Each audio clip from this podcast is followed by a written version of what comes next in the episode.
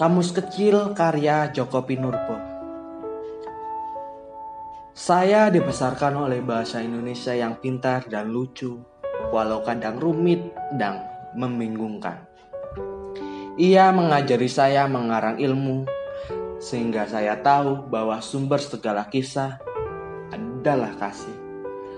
Bahwa ingin berawal dari angan, bahwa ibu tak pernah kehilangan iba bahwa segala yang baik akan berbiak, bahwa orang ramah tidak mudah marah,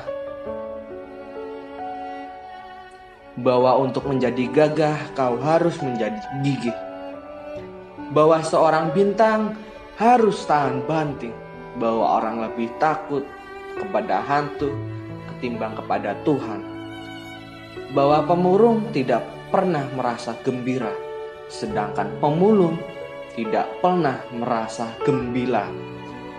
Bahwa orang putus asa suka memanggil asu. Bahwa lidah memang pandai berdalih. Bahwa kelewat paham bisa berakibat hampa. Bahwa amin yang terbuat dari iman menjadikan kau merasa aman. Bahasa Indonesiaku yang gundah membawaku ke sebuah paragraf yang merindukan bau tubuhmu. Malah merangkai kita menjadi kalimat manjebuk yang hangat, di mana kau induk kalimat dan aku anak kalimat. Ketika induk kalimat bilang pulang, anak kalimat paham bahwa pulang adalah masuk ke dalam palung, ruang penuh raung, segala kenang tertidur di dalam kening,